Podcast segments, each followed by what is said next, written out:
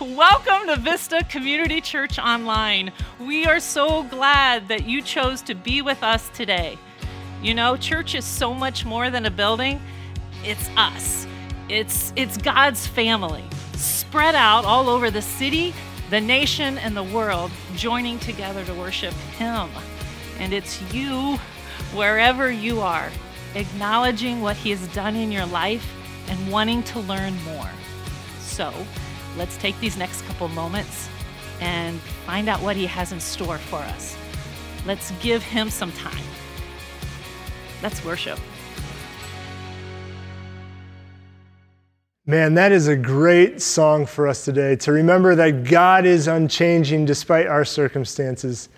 Thanks so much for joining us today. Thanks for being here. It is good to worship together. As we get rolling, uh, I want you to consider a question, if you would. If you were a superhero, would you wear a cape? Uh, there's a lot of uh, reasons to wear a cape. Uh, when you show up, people know that you're a superhero. Uh, but maybe it gets in the way. So uh, as, as we get rolling, consider that. It, maybe tell the person you're sitting next to, yes, I would wear a cape, or no, I wouldn't wear a cape. but we've been talking about greatness over the last couple weeks, and certainly superheroes uh, are figures of greatness. But we've been looking at what it looks like to have a great life, to aim for greatness in our lives. And we've discovered that it, it means that we are going to be people that point to Jesus with our lives. And that greatness isn't based on our circumstances or our performance or what we have, but rather it is what, uh, what Jesus is doing. It is about what Jesus is, is doing and pointing to Him. It's also about our steadiness within our role with regard to Jesus. And we're going to talk more about that today. Last week, we added to our understanding of greatness by adding uh, the character trait of humility. That we need to live lives that are humble before God so that His greatness can shine through us.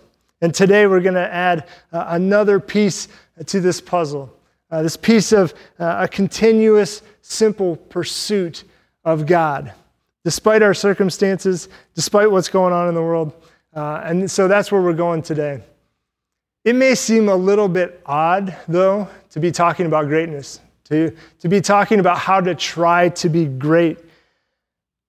A couple months ago, really only eight weeks ago, we knew what normal was. And we find ourselves in this place in week seven or eight of this uh, coronavirus pandemic that has gripped our country, and, and normal doesn't look normal anymore. And, and even as we think about uh, maybe returning to some of the spaces that we thought we, we were used to, that we thought were normal, uh, they don't feel as normal anymore. And so it's hard to understand, like, okay, so if we don't know what normal is, we don't know what really how to define greatness anymore, right? It's a, we find ourselves in this odd tension right now. But we, there has been a, a, change in the way greatness has, has been defined, right? We, right now, we can simultaneously watch a documentary on Michael Jordan, arguably one of the greatest basketball players to live and play the game. And we can see greatness on our TV and still think that if we've showered seven days in a row, that it is a feat worthy of celebration on social media. Our definition of greatness has been changing. And it's been changing because our normal has been changing, and we're, we're sitting in this space of, with a lot of disappointment and some grief. We've lost some things over the last couple weeks. Maybe they've just been plans or uh, what we thought this time of year was going to bring. We've lost jobs and money. We've lost uh, some things coming down the pike. We've even lost friends and family. We've lost health.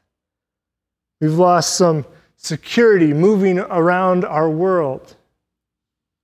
It's a weird time. And we have this idea that we're supposed to be looking for silver linings and certainly, there are mercies of God that we can see every day and, and things for us to be thankful for. But because we've lost our bearings, it's, it's harder to see those things. It's harder to find the purpose in each and every day. We want to have lives that are meaningful. And sometimes we wake up and go, What is the point of all of this right now?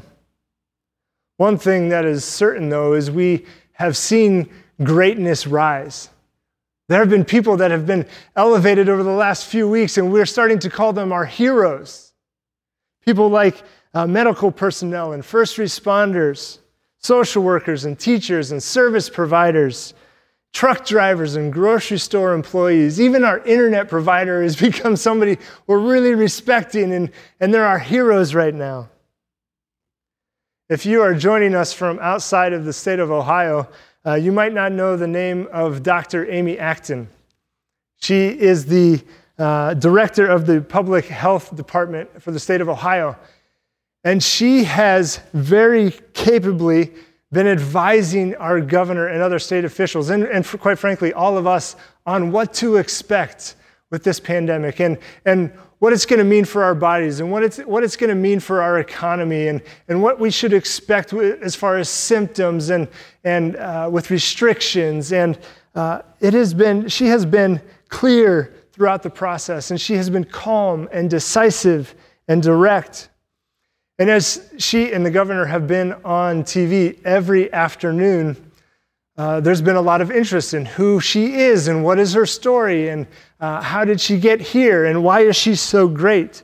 And it's because of her story, some of the things that she's been through uh, early in her childhood and, and now as a mother that have enabled her to lead so well with empathy. She's been dubbed the MVP of Ohio of Ohio's coronavirus response. And even, there's even a local clothing company that has made a shirt to honor her. And it looks like this it says that not all heroes wear capes, alluding to the fact that she wears a doctor's coat. Not all heroes wear capes. And this is a really good sentiment for us to remember because we do want our lives to mean something significant. But when we think about aiming for great, we often think that our impact is going to be splashy or adventurous or exciting, and we definitely want it to be immediate. We want to show up with a cape on and make a big splash.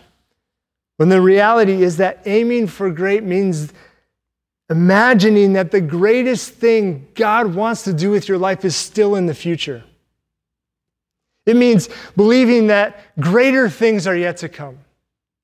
It means adopting a long view of a great life and recognizing that the small, unheralded obediences are leading to and preparing you for something in the future.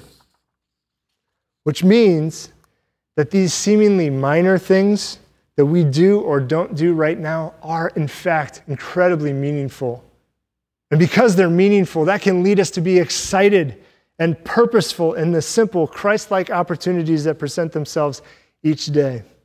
Aiming for great then includes a continuous and simple pursuit of and pointing to Jesus.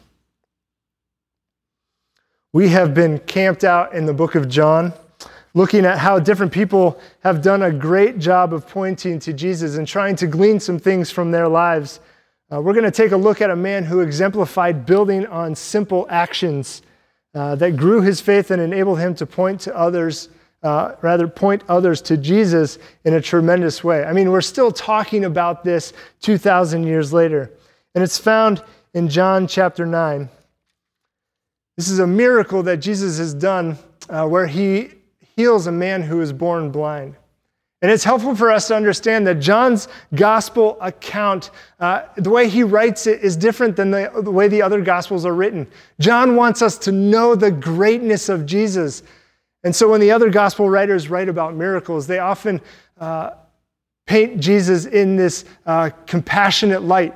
Because he has uh, care and compassion for the person in front of him, he, he heals them, he performs a miracle. And John just wants to see you that Jesus is great. And so he includes this miracle.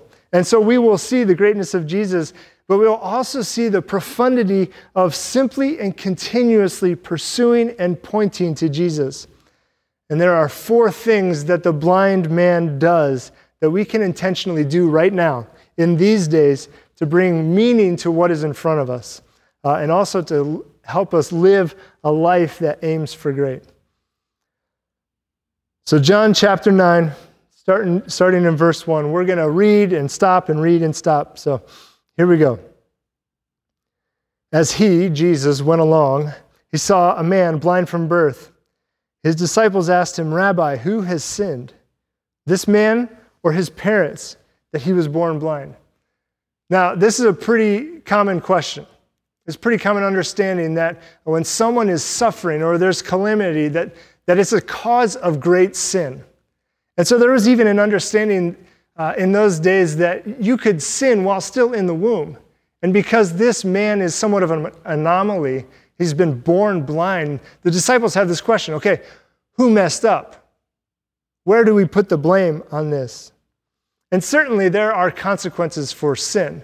There are even physical consequences for sin. Uh, and so we need to be people that are examining our lives and, and repenting of the sin when we see it, when God brings it to light. But that's not the case here. And so Jesus goes on and says, Neither this man nor his parents have sinned. But this happened so that the work of God might be displayed in his life. How many of you know that God does not waste suffering? Some of you are saying that's a good thing. That's a good thing that God does not waste suffering. The trials the tribulations, the pain and the wounds in your life, we want them to have meaning, and they do. And they do. God has a purpose for them. He is not going to waste them. So that when there are trials and there is suffering in our lives, we don't ask, necessarily, why me? Why did this happen to me? Or, or what's the meaning of this? But rather, we should ask the question how might you, God, want to display your works through my life? Sometimes God is showing us the areas in which there is work to be done, either by us or by Him. And either way, He doesn't waste it. He doesn't waste suffering, which makes what you do in the midst of it so valuable to you and to Him.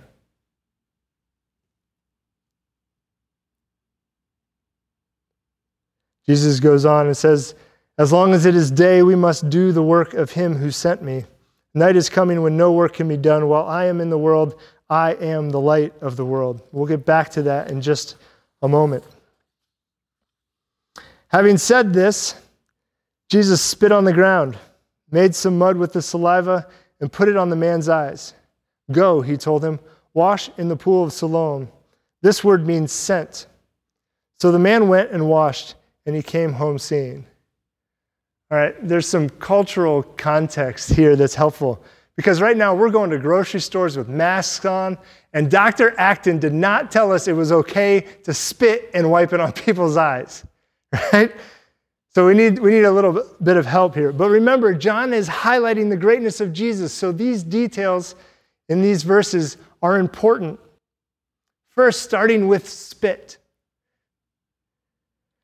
It was believed at the time that the spit of a person, particularly a distinguished person, had healing properties. And so, at the very least, we see that there is something within Jesus that is capable of healing. And it's great. The second detail that we can draw out of this, and we see this uh, come out more specifically in some of the later verses, but it's helpful to unpack it now, that this healing happens on the Sabbath. Now, the Sabbath is a day of rest set up by God after uh, he led the Israelites out of captivity in Egypt. They were in slavery for 400 years, and so there's some retraining that God needs to do with the Israelites so that they'll know who he is and how to act as his people. And so he gives them the Ten Commandments. It displays his character, but also how to interact with one another and, and how to act uh, as a representation of God. And one of those commandments is to remember the Sabbath and to keep it holy. And over the years, more and more rules and do's and don'ts about uh, what can be done to keep that day holy, what, what shouldn't be done uh, to, to remember it uh, and keep it holy. And the Pharisees we'll see, we'll see them in just a moment. The Pharisees are a, a sect of Jewish people who were really good at following the rules. In fact, they thought that uh, if they were able to follow all the rules and all the laws uh, down to the letter, that they would be able to usher in uh, the kingdom of heaven on earth and that the Messiah would come. And so the Pharisees are really, really good at following these rules. And here are some of these rules that Jesus starts to break. The first is that he made mud. Now, this doesn't seem like a big deal to us. He spit in the dust and then he, he made mud in his hand. But that would be considered work. He actually was, was turning the earth, and that would be considered work. Second, there wasn't to be any healing on the Sabbath unless somebody had a dire need. They were going to die if they didn't get help. And this man has been uh, blind since he was born, so presumably uh, he'd be okay for one more day. So there's to be no healing. And then it's just a general no no not to spit and wipe it on people's eyelids. I mean, we can get down with that one, right? But essentially, this is what Jesus is doing. Jesus is saying, now, no longer are we looking back to the Mosaic law, to the old way of living. No, from this point on, your life is to look at me and follow me and point to me and my ways of doing things. He says of himself, I am the light of the world. Follow me. And so the man is obedient to Jesus. He does what he says, and he's sent. He's sent by Jesus to a place called sent. And as ones who believe and follow Jesus, we are also sent to do the work of God in the world, like he talks about in verse 4.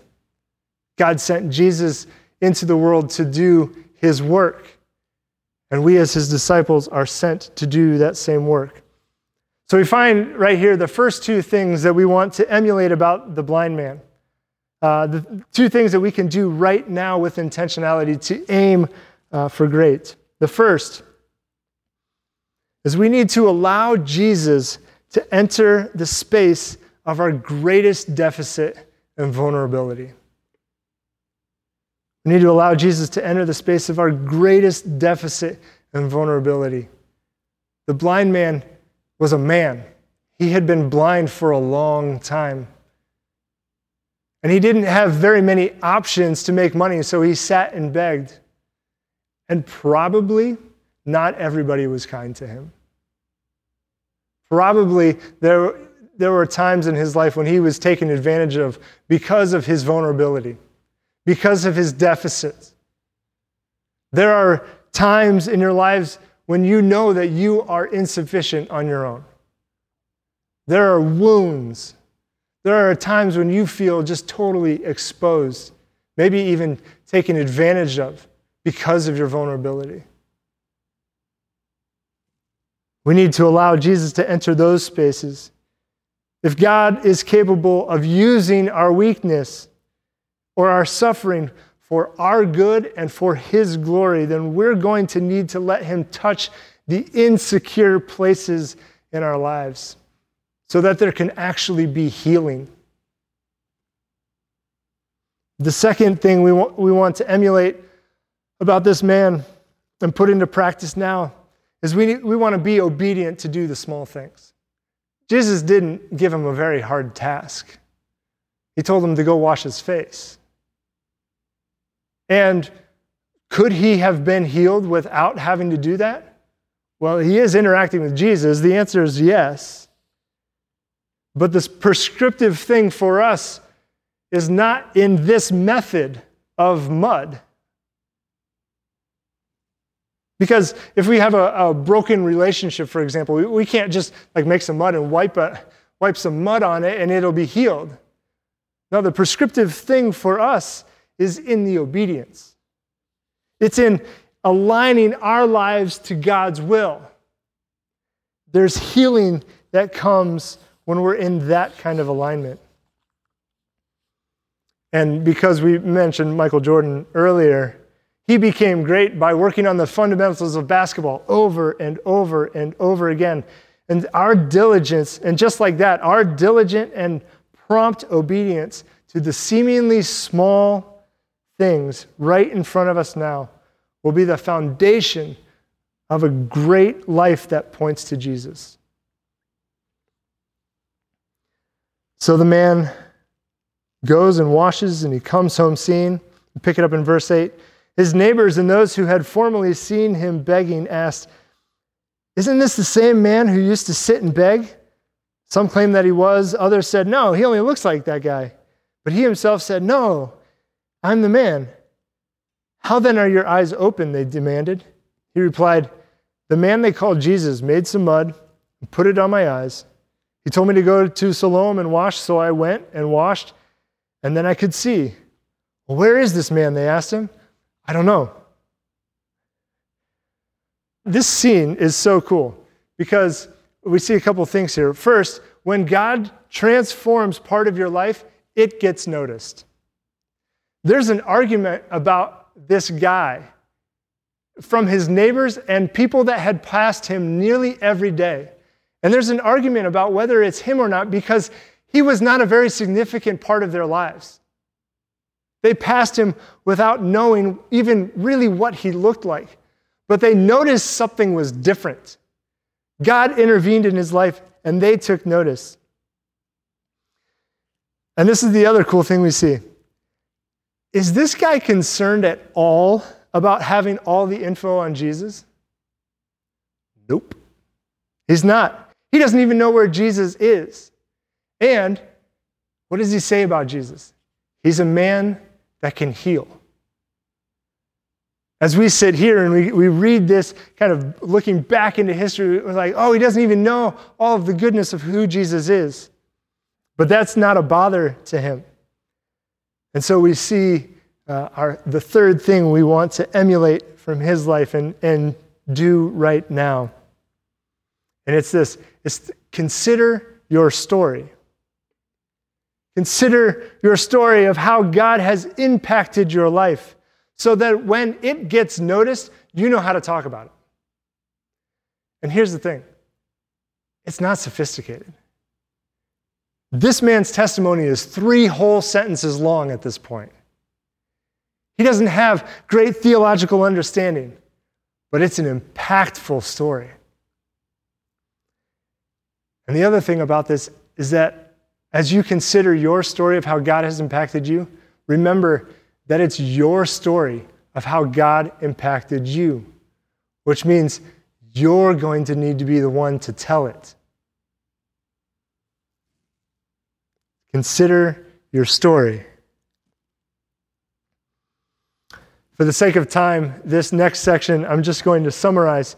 But here's what happens after uh, he tells these people that sort of know him what happened to him. They take him to the Pharisees. And because all of this happened on the Sabbath, the, the Pharisees question him about his healing. And the Pharisees uh, and the religious leaders, they're kind of divided right here. Some of them are on the side of Jesus is not from God because he's breaking the Sabbath laws, but others are saying, well, how can a sinner do such miraculous signs? And so they ask the man, What, what do you say about him? And he says, he's a prophet. And a prophet is a, a messenger from God, sent by God. And this ruffles the Pharisees' feathers a little bit. And so they're like, well, you, maybe you weren't blind after all. And so they call in his parents. And his parents are like, nope, this is our son. Yes, he's been blind from birth, but how he got healed and who healed him, well, we don't know anything about that. And actually, uh, we're kind of afraid that you're going to kick us out of the temple for believing in Jesus or being associated with our son right now. So why don't you just ask him? He's old enough to answer for himself. And so the Pharisees bring him back in a second time. And they say this Give God the glory, which is their way of saying, Tell the truth. Give glory to God. We know that this man is a sinner. And the man's response is this I don't know if he's a sinner or not, but the one thing I know is that I was blind and now I see. This is the fourth thing that we need to emulate is we need to be honest about our condition and honest about God's intervention. We often think that the best way to aim at greatness and represent God well is to do one of two things either to downplay the significance of how God has changed us, or to try to be great, to have some fantastic story, or have all the answers to all the anticipated questions. See, when we do those two things, though, it robs God of glory and it makes us the center of the story. Instead, our small, consistent offerings are the things that point to Jesus in great ways. They tell him to give glory to God, and he does by unashamedly telling the very simple but incredibly meaningful truth I was blind, but now I see. Maybe it sounds like this I wrecked my car and was out of money. And when the bills came due, I had exactly the right amount in my checking account. I was sick, and people prayed for me, and I survived. I blew up my marriage, and by God's grace and my wife's forgiveness, you know, we get to celebrate another anniversary this year. I lost my job. But somehow, God provided for all of our needs. I started giving kind of sacrificially to my church, and now there's more money than there was before. What is it for you? What do you need to be honest about your condition? See, the blind man knew that he was blind. That's not a very glamorous position. But in it, he can also expose the greatness of what God has done for him. If God's work in your life was good enough to change you, trust that your simple, consistent, honest acknowledgement of it is good enough to greatly point to Jesus and impact those around you. And remember, God doesn't waste suffering. It's there so that the works of God might be displayed in your life. So let God show off in your life by being honest about your condition and His intervention. Now, here's the kicker. Even if we do all those things, it sometimes doesn't go the way we think it should. it doesn't work out the way we've planned. We see that in verses 26 through 34 the Pharisees dig their heels in and they say, No, we are disciples of Moses, and you're a disciple of Jesus. And the man doesn't back down. He is convinced more than ever that Jesus is from God. And so what happens? They kick him out of the temple, they excommunicate him. They cut him off from the community of faith that he wasn't really part of anyway, but at least he had something to cling to. But here's the payoff Here's why allowing God into significant places in your life, being obedient in the small things right in front of you, considering what He has done for you, and walking and talking honestly about your condition and God's intervention is so important. Why having a growing faith is important and meaningful and can make us excited about the small stuff of today. Because that loyalty to Jesus always results in revelation. Loyalty always results in revelation. Check this out. See what happens next. Verse 35 Jesus heard that they had thrown him out. And when he found him, he said, Do you believe in the Son of Man? Who is he, sir? The man asked. Tell me, so that I may believe in him. Jesus said, You have now seen him. In fact, he is the one speaking with you. Then the man said, Lord, I believe. And he worshiped him. Isn't that just like Jesus? He, Jesus goes and finds him.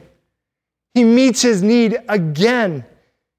And he proves that he is a God that chases after the brokenhearted to bind them up, to go after the lost. He goes and finds him. And then, because of the man's loyalty, he gets to see more of who Jesus is. Remember when, when he was first healed, he told his neighbors, Oh, there's a man named Jesus. He's a pretty great guy. He could heal me. But, in, but then when he's in front of the Pharisees, he starts to put together that Jesus is from God. He's a prophet. And now, because of his loyalty, Jesus says, Do you believe in the Son of Man? Which is Jesus' favorite way of just pointing to himself as, as the Messiah, the one that everybody's been waiting for. And what does he say? He calls him Lord. He's gone from Jesus is a man to Jesus is the Son of God.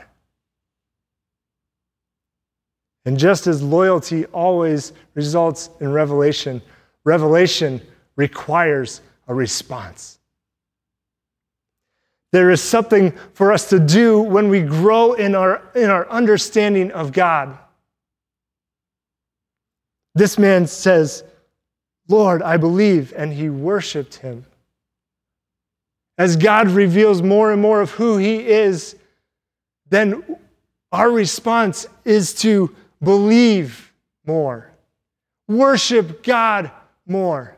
And if we go back to verse 4, there is work to be done that God has, has for us to do. There is a response as a result of revelation.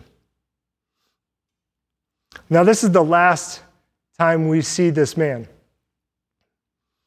And presumably, he lives out his life with this new and greater understanding of who Jesus is.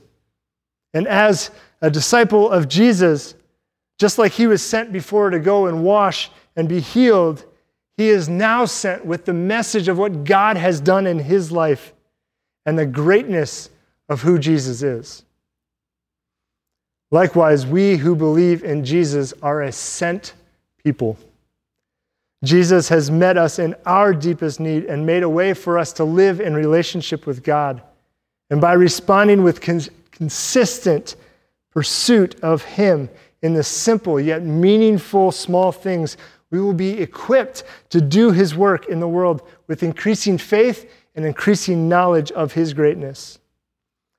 And while you might not need a cape to do that work, a life that continually points to Jesus in big and small ways will likely be heroic to someone else. So may God give you what you need for today, and may He receive all praise and glory. Amen. Hey, Vista. Thank you so much for joining us today. We hope that you were encouraged by this message, and we'd love to hear from you. Whether this is your first time joining us or you've been a Vista family member with us for a long time, let us know that you were watching today. Let us also know what God is doing in your life. And let us know how we can pray for you. You can do all of that by going to our website, go to the Connect option in the menu, click Connect Online, and there you can fill out the Connect card. Also, our Vista mobile app is phenomenal. We have so much information available to you and also ways to stay connected in the app. You can download it from the Apple Store as well as Google Play. Vista, we are seeing God's amazing work within our community through you. Because of your generous donation to the Mid Ohio Food Bank, we were able to provide an incredible $18,000 worth of food and groceries to those in need. Thank you so much for reaching further. If you and your family are looking for ways to serve our community, please visit our website, vistacommunitychurch.org. On the home page, there's a COVID 19 button. From there, you'll see all of our COVID 19 resources and needs. Our community partners have posted needs for donations as well as volunteers. So make sure you check out that list. Vista, thank you so much for joining us again today. We'll see you tomorrow for Break for Devotional at noon. Have a great week. We love you.